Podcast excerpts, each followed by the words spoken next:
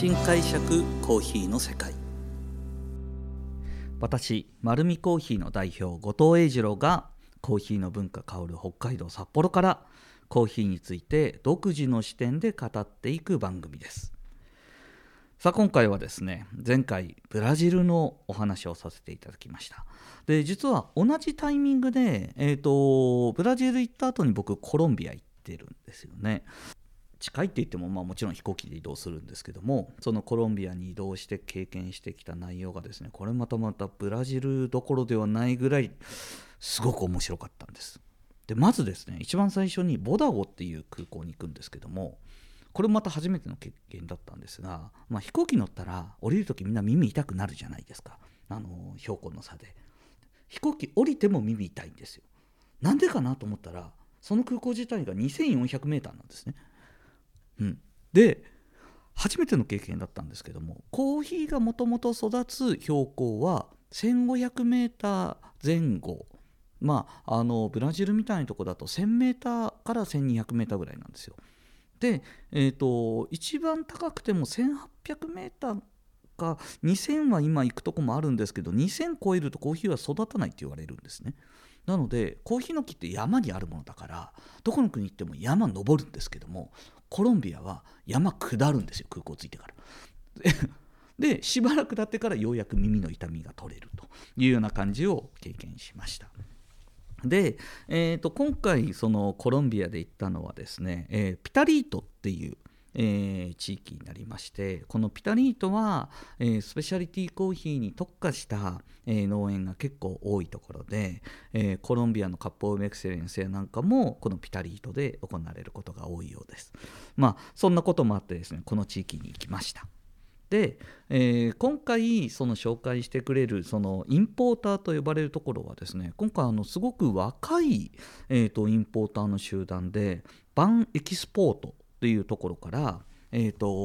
紹介を受けて農園を回っていったんですけども今回ですねさまざ、まな農園、まあ、あのコスタリカでも回ったんですけどもその中でもすごく面白かったのがですねあのそのバンエキスポートがえーと、試験農園を持ってまして、えーと、たくさんの農家さんからコーヒー豆を買って世界中に紹介していくんですがその農家さんにどうやったらもっと美味しくなるかっていうことを、えーと自分たちの試験農園で試験をしてその検証結果をどんどん広めていって価値を高めようというようなことをやっていたんですよ。これがすごく面白くてでやっぱりですねそういうことをやる中に僕もですねあのもう本当にまあカップテイスターズチャンピオンシップで、えーと、世界3位になってなんていう自信を持って、えーと、そこの官邸に向かったんですけどもなんとそこにはですね世界チャンピオンがいたんですよ。はい、ワールドカップテイスターズチャンピオンシップの、えー、コロンビアの代表でそのまま世界大会に出てチャンピオンになったんですそして名前はエビマール なんかサッカーの選手みたいじゃないですか。しかもエビマールですね、すごいぽっちゃりなんですよ。はい。すごい可愛らしくて。で、エビマールに僕、ツボハマってしまって、ずっとエビマールって呼びながら一生懸命話をしてたんですが、彼と一緒にカッピングをやったのは非常に楽しかったというふうに、まあそんなに深い話はないんですけども、ただやっぱり試験農場をしてるので、細かなテイストの違いを、やっぱりこのエビマールがですね、チェックをして、えーとやっていたんですよね。どのぐらい細かな試験かっていうと、えー、実はそのそこでちょうどその頃やってたのは、えーと、同じ収穫したコーヒー豆を、えー、ウォッシュドっていうような形で果肉を取った状態でパイプハウスで水分量を均一にするために乾燥させるんですね。これはどの国でも大体やります。でやるんですけどもその乾燥する時のパイプハウスの中で、えー、太陽光がどういう影響を与えるのかっていうのを検証したいがために太陽光っていうのは、まあ、光っていうのは7色の、えーと、色があってその1色ずつ遮断してみたらどういう味わいになるかっていうのを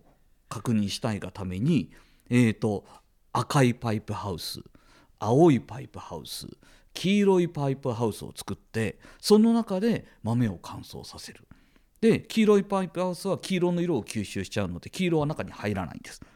でこんなことをですね色鮮やかなパイプハウスでやっていてで私たちにいやこのこれはブルーのえーと、パイプハウスで取れた乾燥させたコーヒーなんです。これは広いパイプハウスで乾燥させたもんなんですっていうことで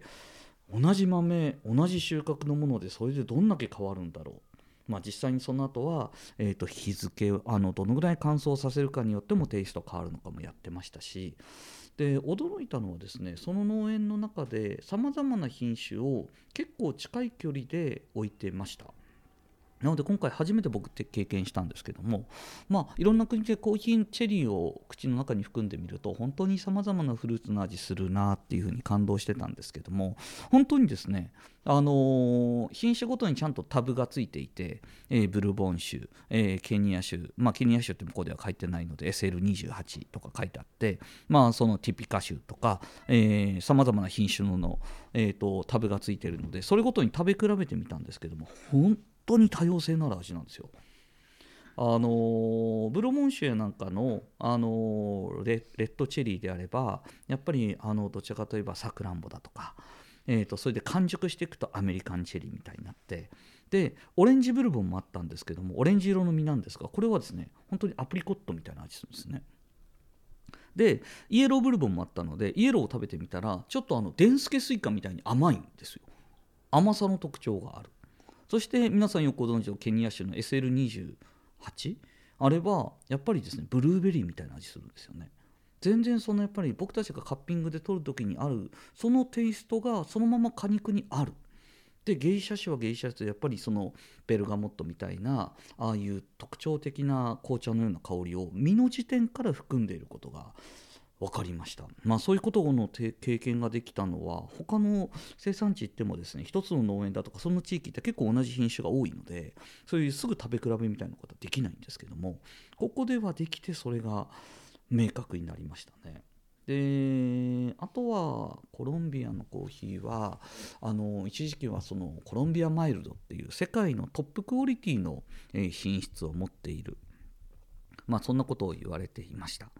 ただ、えーと、そのトップクオリティのベースとなる大粒で、えーと、標高も土地もすごくいいので甘さも強かったんですけども、えー、1990年代にですね、えーと政府主導でもう少し生産量を上げようというような形で配られた苗木がちょっとですねあまり良くない苗木だったんですよ。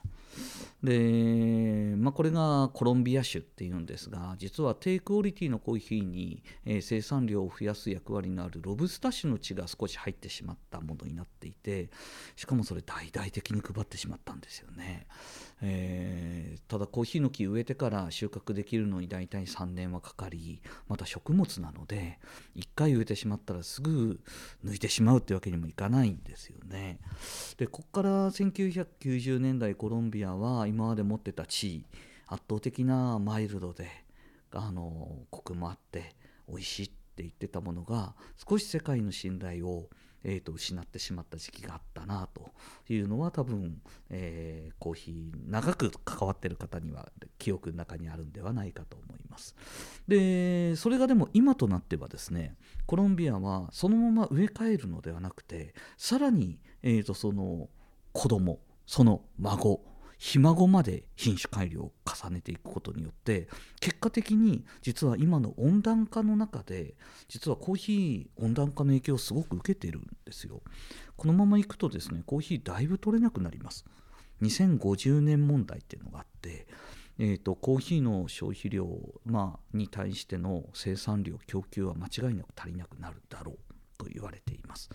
でそんな中このコロンビアの、ね、品種は、まあ、一旦味を犠牲にしてしまいましたがその耐性のある木のひ孫やしゃ孫なので実はその状態で今クオリティを上げてきてるので、えー、そんなあれこの亜種が入ってたら美味しくないだろうと思ってるコーヒーが今カップオブエクセレンスでも上位入ってきてるんですよね。なので今後すごく可能性のある、えー、で僕も今改めてえー、6年経ちましたけど、えー、今年はちょっと無理でも来年再来年もう一回行ってみたいなと思う国の一つです。なのでコロンビアの今いいコーヒーはぜひ飲んでみてもらいたいなと思いますね。甘さもしっかりとあります。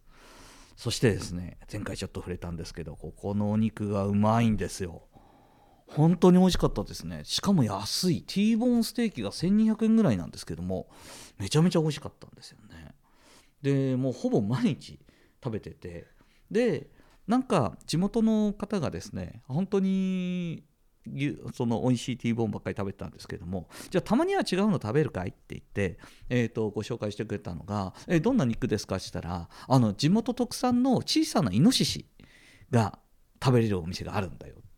いうのであイノシシかって、まあ、日本でもあるよねと思ってあのそのお店に行ったんですよね。でそしたらまあ入り口にそのバーベキューコンロみたいのがあってそのまああのそこでお肉を焼いてたので僕たちあのポルトガル語で書いてあるものは何も読めないのでとりあえず指さしてこれみたいな感じで頼むんですけどもで、まあ、出てくる間にですねちょっとお手洗い行こうと思ってお手洗い行ったらですねそのお手洗いの壁に壁画があってその壁画に多分その現地の人が言っている小さなイノシシが